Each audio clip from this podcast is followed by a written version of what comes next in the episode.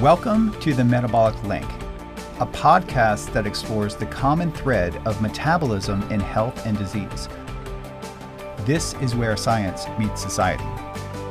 Welcome to the Metabolic Link. I'm your host, Dom D'Agostino, and today we're interviewing Dr. Molly Maloof. Molly has an extensive background in medicine and also advising for other companies. Uh, she did her MD at the University of Illinois Medical School, and then she's also uh, teaching a pioneering course in health span in the wellness department at Stanford Medical School. Uh, she has worked as an advisor and a consultant for over 50 companies on biotechnology, on digital health, on personalized medicine, an extensive list of companies here. Uh, we had a great conversation. We touched on many topics related to biotechnology and personalized medicine. And uh, I'm excited to share this content with you and I hope you enjoy it and share it with others. Thank you. Maybe let's like kick off with uh, tools that you use personally, like in your clinical practice, but also uh, in advising and things like that. Sure. So. It's not surprising that I advise a lot of the companies that I uh, I do because I actually use these tools in my practice. And I've also taught about these tools in my course I taught at Stanford for three years. So basically, um, I've been interested in like how do you optimize health instead of just fix sickness for the last at least 10, 20 years of my life.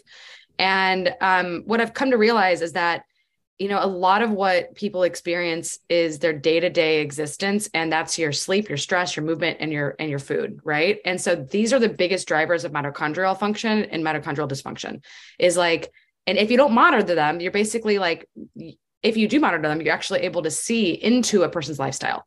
So, continuous monitoring of blood sugar with continuous glucose monitors. Um, I use um, Abbott Freestyle Libre or a Dexcom. Although there's a company company coming along called Sava that's going to kind of blow everyone out of the water in like 10 years, um, and maybe five. And then there's another device called Hanu Health, which is a wearable polar heart strap that's connected to an app that uses uh, a continuous heart rate variability monitoring system. And it's taken me years to find something that's got a form factor that people want to use and something that is com- like completely mobile telemetry, basically. And so I love this device. I put it on my computer like I literally have it like I'll, I'll, wear it and I'll and I'll do calls with it and I can actually see am I breathing deeply? Am I breathing uh, in my chest? Am I talking in my in my throat or am I actually breathing with my belly? And like really getting your body centered is so hard to do when you're on nonstop calls. And so stress yeah. monitoring is really key for people who are highly stressed. Um, then I also is that just to interrupt, is that a chest strap? Or, it's a chest strap. Yeah, yeah. Okay. Yeah. I mean, we've done some research with the Polar V800 and then Oura. I mean, there's but yeah, I, I think uh, a chest strap is really needed to get that granularity, that level, that that really good signal for HRV. Yeah. Okay. And I, and I think that the Oura ring is good. I don't think it's perfect, but yeah. it it certainly gives you at least some idea. It seems to do pretty good job reflecting how I feel. Um, I wouldn't say it's like the best way to test HRV, but it definitely I like the snapshot that I get on I just like the insight into how much I'm moving throughout the day and how much I'm sleeping. So like I I feel like the sleep stages, I don't know how accurate they are, but I definitely notice that it just gives me an idea of how much I'm sleeping and when I'm sleeping and that that actually is really helpful for my patients.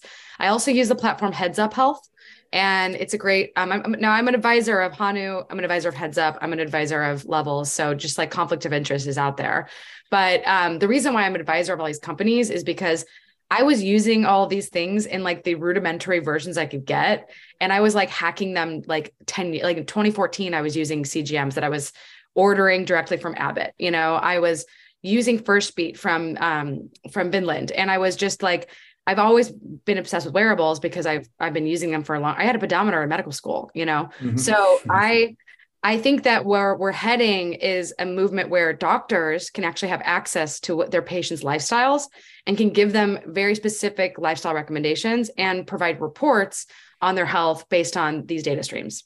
Yeah, super important. Uh, I was a chair for American Epilepsy Society uh, special interest group, and the idea of using a CGM, even for monitoring people with epilepsy on a ketogenic diet, which is the clinical application of a ketogenic diet, is like super important. And it's like they haven't even thought of that before. You know, it was mentioned at an international conference. It's like, yeah, why don't why aren't we using this technology uh, to monitor you know patients? uh, that need to adhere because if you're on a ketogenic diet, you don't have any fluctuations at all in glycemia. Yep. And that's, you know, for better for worse, that, that's good in the context for medical, but maybe we can talk about is it is it is that ideal for optimizing the patient who doesn't have epilepsy or for other other disorders? You know, it might actually be good to have some fluctuations in glycemia and insulin instead of yeah. suppressing it all the time. I mean, I definitely find myself in a place where at least in the last 3 years I've learned a lot more about my health that just through the challenges of the pandemic and you really learn about health when you get challenged because health is the ability to adapt and self-manage in the face of adversity so I was like monitoring my health throughout this entire pandemic and my clients' health. And I was really impressed with how um, my body really changed when I got extraordinarily stressed out and borderline burned out um, at the end of 2020. And I remember thinking, oh my God, I, I'll, I was eating really low carb and it just wasn't working for me the way it had in the past. Like I actually noticed that my body was just like, no, you need carbs. And it was a realization that like even though I knew that I should probably carb up, I had not been doing it because everyone had gained weight during the pandemic, including me, and I was trying to lose some pounds. And it wasn't working. And so that's really when I um when it was actually around this time I was working on um this. Sorry to interrupt, yeah. but when you say it's not working, is that an objective biomarker that you're oh. talking about, or how you feel? So I just I want to clarify that. I was physically. Um, so here's the way I'm going to describe this, like um, in terms of like sort of first principles. Like if you're sending the body winter signals and famine signals because there isn't food available, even though your body knows that there's food, I mean, you know there's food, but your body's getting the signal that like there may be scarcity in the world um, because essentially when there was summer seasons we would have more carbohydrates available. And the winter would come around there'd be less food available. So our bodies get these messages from the outside world and we're just our cells are literally doing their best job at interpreting what's happening on the outside. So i think that the level of stress that i was under and the amount of ketosis that i was trying to get into was actually causing some problems for my body to adapt to the demands of the stress I was experiencing. And I was also socially isolated at the time. So I was living alone in Florida um, and I was teaching at Stanford. And there was just a lot of my students were experiencing a lot of mental health issues. And so yeah. it was like, and even I felt like my mind was not normal from being isolated for a few months. And so I just felt like when I started eating carbs again, I was like, oh my God, like my nervous system feels like it's safe. And that's when I realized that there is something to be said about the signaling of carbohydrates as safety signals. Like there's food available in the environment, so you can relax. And also, um, you know, I was I, I didn't really stop heavy lifting this entire time, and so it just seemed like the way I kind of conceptualize this in the book that I, I've written is like you have a stress cup and you can only fill it with so many things before it's going to overflow. And like we know that mitohormetic stressors like fasting, like ketosis, like intense exercise, these are all good for you in the right dose. But when they start layering them on top of each other, and then you add a significant societal stressor plus social isolation, now you're basically overflowing the stress cup, and the body is starting to get into a state of, of feeling constant threat. And so, our I think the biggest question in chronic disease today is how do we get a body that's in a, that's been stuck in chronic threat out of chronic threat? Because it looks like a lot of these chronic metabolic diseases including things like chronic covid including things like um, chronic fatigue syndrome and a lot of other chronic illnesses um, people's bodies gets and this is according to Martine this is sort of um, Robert Robert Naviaux's work this concept of the cell danger response where the mitochondrial function will shift from like what I call peacetime metabolism to wartime metabolism, where your, your cells are like, I don't feel safe, so I'm going to change my metabolism to hold on to any calories and any anything I can find in order to feel safer. Now, this is cortisol, right? So if cortisol goes up, your blood sugar is going to go up. Um, at the time when I realized I needed to start eating more carbs, my cortisol had been high for months because of the pandemic. So it was starting to go down. And it was like by the time that I'd measured it, it was very, very low. And so when you have low cortisol, you actually have you struggle to maintain blood sugar at all.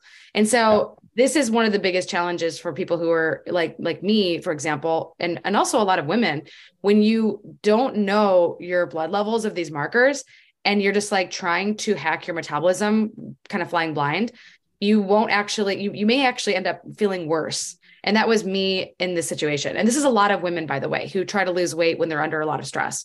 It's like your body can't, your body, your body is trying to protect you. It wants you yeah. to hold on to calories and it's going yeah. to do everything it can to change its metabolism so that you hold on to as many calories as possible. So this is why I was not losing weight with keto. I was feeling worse. I was waking up in the morning with headaches and it's because my blood sugar was low regardless of what i was eating and then i was trying to push it lower by eating by going into ketosis well, what I see, so thanks for sharing like that insight. Uh, a lot of women who say they have a reaction, a physiological reactionary response to fasting in the ketogenic diet, they're often doing it in the context of a calorie deficit yep. and even all, often over exercising. So yeah. I think know, that they, was me, by the way. I definitely think I was eating too little and I was exercising too yeah. much. So I would argue that, you know, if if you are doing intermittent fasting or a ketogenic diet and you control for calories and protein, especially, that yeah. uh, the the data in the the world of epilepsy where we have like randomized trials and things like that with the ketogenic diet does show amenorrhea is five times five times more likely in females so and that's actually more or less with weight stable uh, subjects yeah. you know well this makes um, sense right Re- so it's kind of like relative energy deficiency of sport right yeah sort but the confounder could be like epilepsy because there's changes oh. in the brain and things like that too but uh, but I do think you know there are definitely uh, low glucose and low insulin will produce physiological effects in in women that that are not uh, observed in men or overtly noticeable in men. Mm-hmm. So, uh, and I know that you know you have written a book that really delves into is really like the the optimization protocol for females and to my knowledge there's really not a book like that on the market. And and after reading it it gave me a lot of insight. I have a whole couple pages of notes and i had to go oh, look oh, up things on that because i get i probably get more emails from females than males uh, in particular, yeah. you know, through intermittent fasting and ketogenic diet. So uh, I was wondering, in working with patients or advising companies, what blood tests or hom- hormonal panels do you recommend? Are you doing? Are you like double clicking on those hormones with like a Dutch test mm-hmm. for for, or do you just kind of start from a broad no, no, picture? I do both. I do both. Okay. Okay. I mean, it's really important. Um, like I, I just saw a, a woman's Dutch test recently, and she's hitting her early 40s, and she's really busy. And she might be maybe 43 or so. And um and her progesterone and her estrogen levels are really low right now like really low. And i was like huh this is interesting. Um and so we're just trying to really troubleshoot and find out what, what's going on with her. But um you know when you a lot of women that i also have seen experience problems with their hormones have been women who are over exercising and under eating specifically bodybuilders. I've seen um, women who are like exercising seven days a week and um, eating and they're doing like cutting cycles. And they're yeah. like why am i not losing weight? And it's like well women women's bodies have a different biological imperative than men right? Like men are really designed to go out and survive and fight and to and to like gather food for and like kill animals and keep us alive right? And women are really designed to create life. And so women's bodies like if we don't like turn down our metabolisms when there's famine like how are we going to keep babies alive around us right? Like how are we going to be able to do that? So this is the kind of cool thing about women is that we actually get i, I really think thyroid dysfunction is almost adaptive i think it literally is an mm-hmm. adaptation to stress for not and i wouldn't say that all of it is but like by by yeah. no means like the Hashimoto's is I wouldn't call that adaptive, but um because I really think that's mostly you know there's a lot of gut dysfunction in our country, but I do think that there's something to be said about when women get stressed out enough and and their thyroid starts becoming dysfunctional. It's like maybe it's because we're trying to actually save calories for keeping the tribe alive. You know, like low T three or reverse T three. You're, you're yeah. thinking like normal uh, or maybe even low t- uh, thyroid stimulating hormones. So what what would you what are some observations that you have seen in athletes particularly maybe female bodybuilders who are uh, restricting calories too much or protein or have or over exercising what, what yeah. is the telltale like thyroid hormone well i mean the, the bigger thing that I see is, I mean, there's a lot of subclinical hypothyroidism. There's a lot of doctors who just underestimate how, how much that can affect your health. Yeah. So that's really common.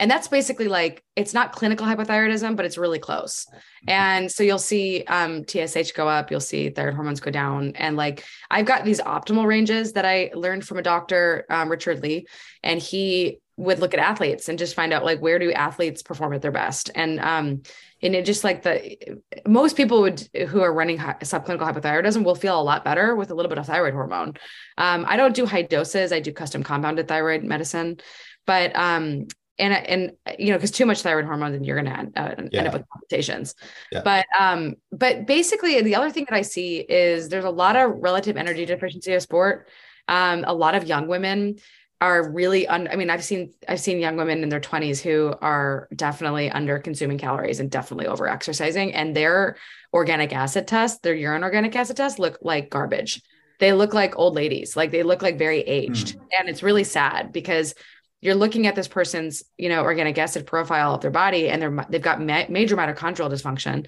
They've got all sorts of gut dysfunction. Their their bodies are basically in total survival mode because they're not eating enough food. And so it's surprising how that they can even function normally because yeah. you're like how can you possibly like be experiencing this level of of health? Yeah. you know there's just so many eating disorders in young athletes. Yeah. Um, it's really and males too and like males. males yeah actually we just reviewed a paper uh, in males that have, you know, uh, essentially osteopenia, osteoporosis, yeah. and are oh, yeah. breaking legs running. And do, these females are they uh, amenorrheic? And do you yeah. measure insulin? And is their insulin like uh, basically tanked? Like they're, they're everything's low, and they're low. definitely amenorrheic. And that I mean that's really the. I mean I've seen this, and also a lot of women who are um, in their 30s who are just like, oh, I'm going to start biohacking, and then they they lose their period because their body fat's yeah. low. I mean, when yeah. you when you start doing fasting and ketosis and, and exercising at the same time, you're going to lose weight if you're if you're like you know if you're naturally lean you you get leaner and these are girls that are naturally lean yeah. and i was like you guys you can't just lose your period you know like you need your bone density for aging because what'll kill you if you hit past yeah. 65 is a fall and that's, yeah. the, that's the one thing that not enough people when they're young really, really think about is like, you have to build your body with when you're young so that you're ready for yeah. your process, which is why you need to lift weights, which is why you need those strong muscles and you need those strong yeah. bones. And hormone dysfunction when you're young can rear its head when you're old. And it's just yeah. no good. You it's know, like metabolic currency. You want to build like as much muscle as possible. Like yes. every year I do like a, a strength audit and I don't yeah. like my weight is plus or minus five pounds in like the last you know t- couple decade or like decade or something. Yeah. and i don't i want to maintain that yeah. prevent age related sarcopenia.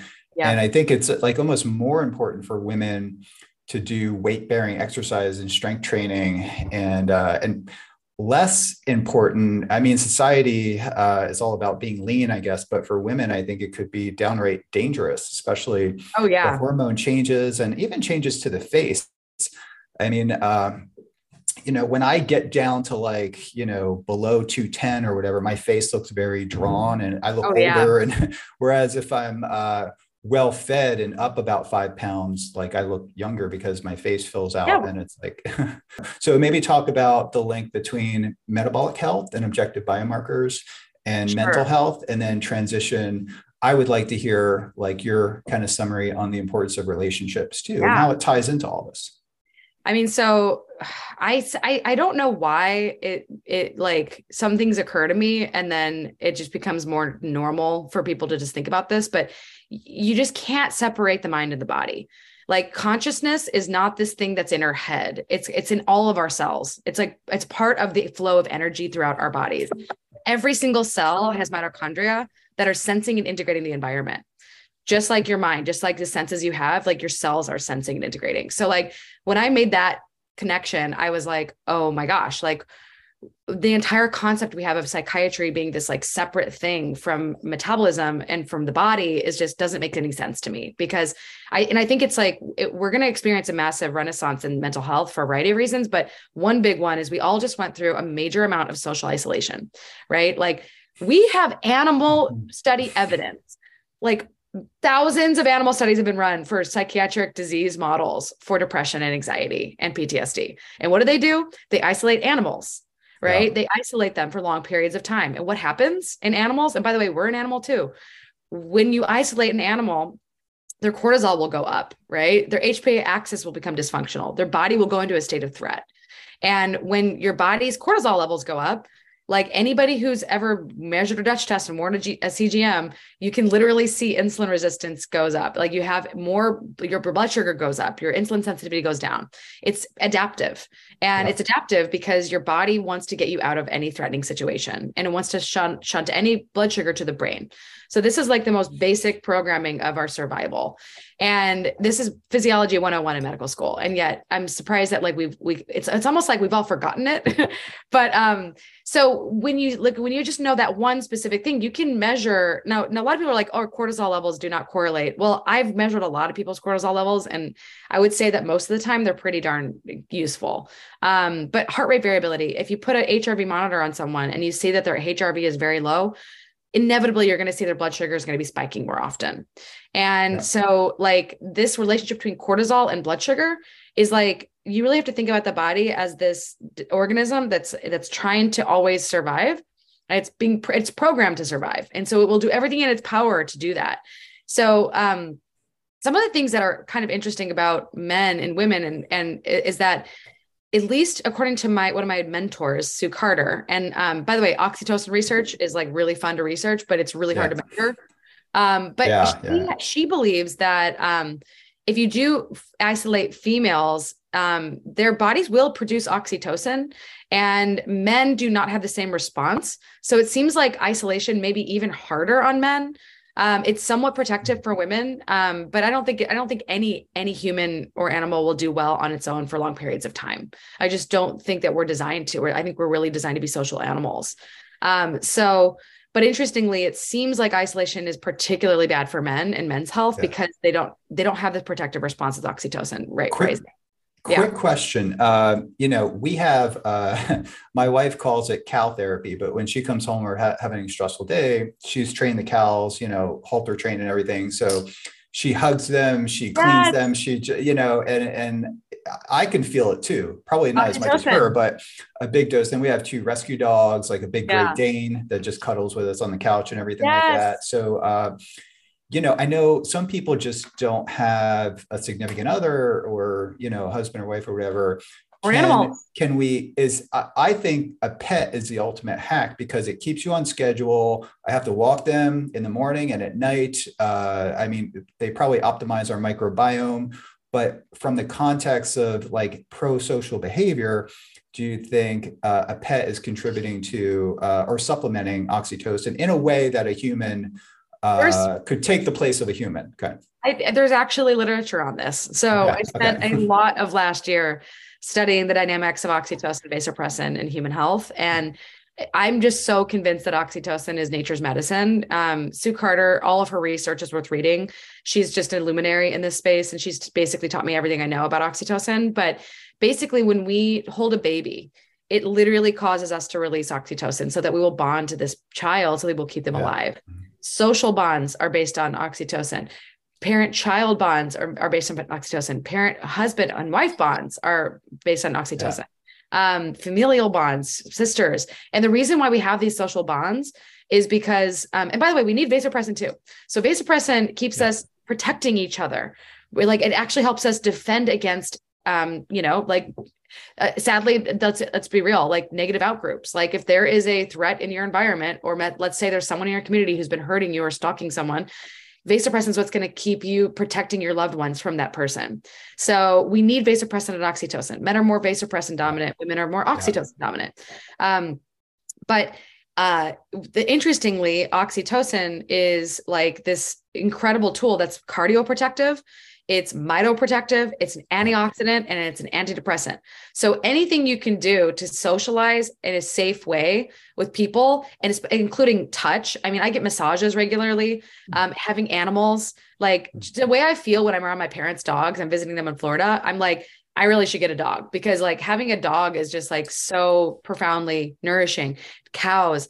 I mean, equine yeah. therapy is like considered a therapy oh, yeah, yeah, in, in, addiction medicine for a reason. And I really think that we have completely underestimated the power of oxytocin, the power of social connection to reduce stress and to, to improve the way we feel. Um, but we have to nurture our social relationships because basically love is linked to longevity. I mean, there's an entire paper written about this, but I've been really interested in the paradigm of love and the paradigm of the Western model of love, specifically through the lens of evolutionary biology. So, specifically, we Helen Fisher is one of my advisors as well. And so she's the most cited woman on love. And she has access to this massive match.com data set. And she's been studying love right. yeah, for yeah. many years. Yeah. And there's this, um, we have this in, in these innate motivational drives and the first one is the sex drive. And it's largely driven by our sex hormones, but also driven by the reward we get from having sex, yeah. right? We get pleasure, we get oxytocin, we get, I mean, orgasm leads to oxytocin. We get pleasure, we get dopamine. And so when you have sex with a single person more than once, over and over again, there's a there's a very high likelihood that your body will start start to fall in love with them. And so romantic love is all about dopamine, all about oxy. It's all about dopamine, like which is like I desire this person. They're significant to me. They're my significant other. They're meaningful. They're like I feel good around them. And then serotonin is like, wow, I feel so warm and fuzzy. I feel connected. I feel safe. And then norepinephrine is like, I can't eat. I can't sleep. I'm in love. And then you get into the bond of attachment, right? And this is where you get this feeling of comfort and safety and trust and and like you have this person that is going to keep you that help you survive basically. So this whole model of love is basically like the experience we go through in life when we find partnership and we build families. And the, the thing is is that love is highly adaptive to longevity because you are much more likely to share information and resources and and like protect those you love and so we've really overlooked this as a big part of our our, ment- our, our sort of like healthcare institution, right? Like med- medicine today that doesn't really inc- like love is not something you're taught in medical school. I didn't get taught not, any of this. not part of a checkup. Yeah, like when you not. go to the doctor, he may ask you like in a vague way, but it's not part of. It's no. probably the overarching, you know, contributor to overall health, and it's really not. Um, and there's not really there's some taboos around like talking about sex and things like that but i oh, think oh, yeah. just general you can come up with a general relationship questionnaire that you should probably do before you meet your doctor like in advance yeah. and, and, then then you know i'm actually working on one I'm, oh, I'm really? working, yeah, I'm working. I've been working on this for a while, but my students at Princeton that I was working with, um, they all went back to school in the fall, and so it was like a summer project. We didn't, we're we're not quite done with it, but we're getting closer. But it's basically a social connection questionnaire because mm-hmm. I there's so many different ones out there and they all have different yeah. angles. So what we're doing is we're taking them all and we're summarizing them down to what we think are um, the most predictive questions for social connection and then we're we're testing this we're basically gathering a large data set of people answering these questions to see if we can really find the questions that actually help predict social connection of a person um, and you know obviously we'll want to like publish on this and and well we first need to finish it but um but yeah, it's like, and I also looked into biomarkers of social connection because like we all have smartphones. And so it's like there's definitely a company opportunity here for someone to like, someone wants to follow up with me. Like there's there's digital biomarkers too of social connection and there's gps on our phone but the problem is, is that most people don't want to be monitored and so most yeah. people don't really want to be like don't tell me who i've hung out with um so i was like mm, i want to do this but i also like don't know if people want this because I think a lot of people are afraid of surveillance, but um, your phone knows who you've been around. It knows who you've connected with. It knows who you called. It knows who you texted. So there's like, there's definitely an opportunity to actually, this could be an entire company is like a social connection tool set.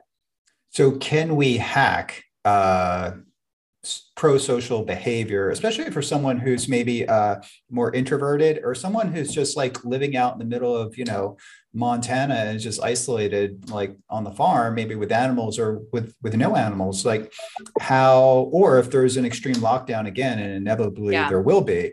Uh, what are some tips uh, that you would advise for people to just, you know, augment their their pro-social behavior to to get these benefits? So let's say let's go back to the whole peacetime wartime uh, metaphor. So if you're in another pandemic or there's a reason why we have to lock down um, you really do need a core community of people. And we should all be yeah. thinking about worst case scenarios right now. So um, everybody should just be assuming that the world is going to continue to be a little bit more chaotic for the next few years um, we're going through a massive time of societal change and so i really my big my plan personally after the pandemic after sorry not the pandemic but after i'm finished publishing this book in january is really finding a place in the world to like really build a life and settle down and like find a community that is like where I want to be and, and, and where I will feel safe if there is a natural disaster or major country countrywide disaster. Um, I I'm I'm not trying to like th- make people worried or anything. Um, but I just I definitely feel like there's a lot more instability coming. So I think we need we all need to be finding our core community of people that we can trust. Um, and and where you will go if anything really goes wrong like you need to have a plan a lot of us didn't have plans during the pandemic and that was really negative um, second thing you need to think about is is like during peacetime so we all personally given the amount of mass shootings in the world i will not be going to like large parades anytime soon. Um, and i really do try to avoid like public places that are filled with crowds in general. I'm not really i'm like less interested in crowd based experiences. But um but i personally like throw um little parties at my my house. I have people come over. We use all of my my recovery tools that i have and we just drink tea and we have snacks and it's like really fun to just connect with people and cuddle. Um so i'm really big fan of just like social connection in small groups. Um and then i also would recommend um you know supper clubs and just like setting up dinner parties with your friends. Um, going out to dinner with people. I mean, I, I definitely still enjoy that from time to time. Um, gyms are a great place to make make friends and also a great place to get social connection. Like my gym is i mean i work from home but my gym is a social club in austin. And so i can work from the gym i can work from home and i notice that my mental health is a lot better when i work from the gym because i'm not isolated all day long. So if you can find a work like a co-working space that really feels good and nourishing i do think that there's still a role of co-working spaces and offices. I think a lot of us have like taken advantage of the work from home but there's a there's a lot of value of being around people during the day. Um, yeah. You know, I think we're underestimating the the effects of potentially work from home on um, on people long term. I think it's actually better that people have human connection at the office.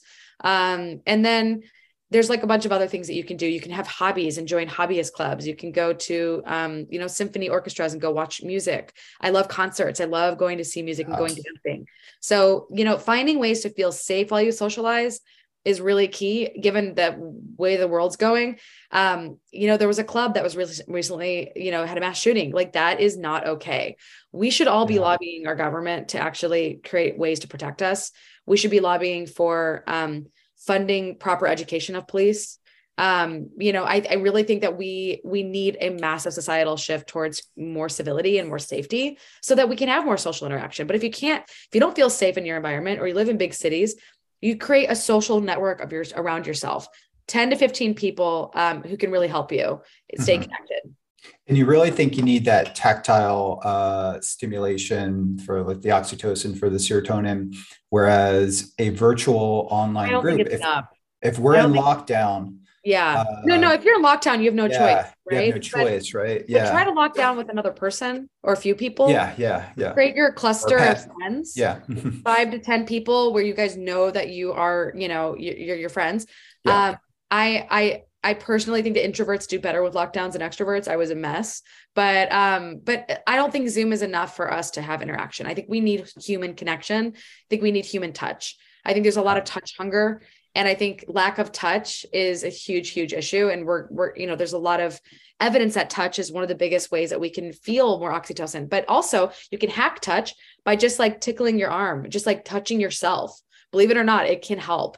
So wow. like just giving yourself touch like just just giving yourself gentle self touch i think it's better with another person. Um yeah. but you know like tr- finding ways for you to actually get human touch is really key. And and making yeah, friends with people who are not afraid to touch. Yep very good advice. Yeah, we're uh, uh, our lab members are kind of like touchy feely, huggy groups. I love that. Yeah, yeah. So, but also, a big, big important like thing to ask is always ask for consent before touching. That's right. yeah. So a lot of people like yeah. don't want to be hugged, and so you just it's really key to just like, hey, can I hug you? You know. Yeah. And I think like creating a culture of consent before human touch is, is just like really protective against all sorts of other problems like sexual trauma and yeah. uh, sexual assault. So like that's a whole other podcast worth talking about. Yeah, but I know. um, this has been such a pleasure getting to getting to know you better and getting to talk about these really interesting topics. Uh, yeah, thanks for sharing your insight and I can't recommend your book uh, more more highly, especially for the female looking to optimize. It's really very unique in that genre, uh, sort, sort of for metabolic health and mental health and female optimization. And I know uh, I will be gifting it to a number of people. So I don't really gift too many books, but your book is one that I will be gifting to several people that I know. So uh, thank oh you God. for all the work that you put into it. It's obvious that you really, this was a labor of love. Uh, thank you. I mean, coming uh, from yeah. you, this means like I cannot tell you how important this is because I've been I've been going through this book so many times. Like, there's an error here, like yeah, yeah, you know, and it's really nerve wracking. So to have you say that you you'll actually be gifting it to people means a lot to me. So tell us more about where people can find out more about you and learn about your practice and advising. Sure. Um, check out my website www.drmolly.co. Um, at drmolly.co is my Instagram account. You can find me on LinkedIn and um, love for you to support the book. And um, if you want to learn more about metabolic health and blood sugar monitoring, I've really gone through this in deep detail in the book. And I also have um, a course that I created as an online course that is based on the course I taught at Stanford. Um, so that's also available through my website.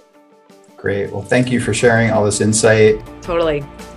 Thanks for tuning in to this episode of The Metabolic Link. If you've enjoyed this podcast, please share it with others, leave a comment, leave a review and also follow us on social media at Metabolic Health Summit.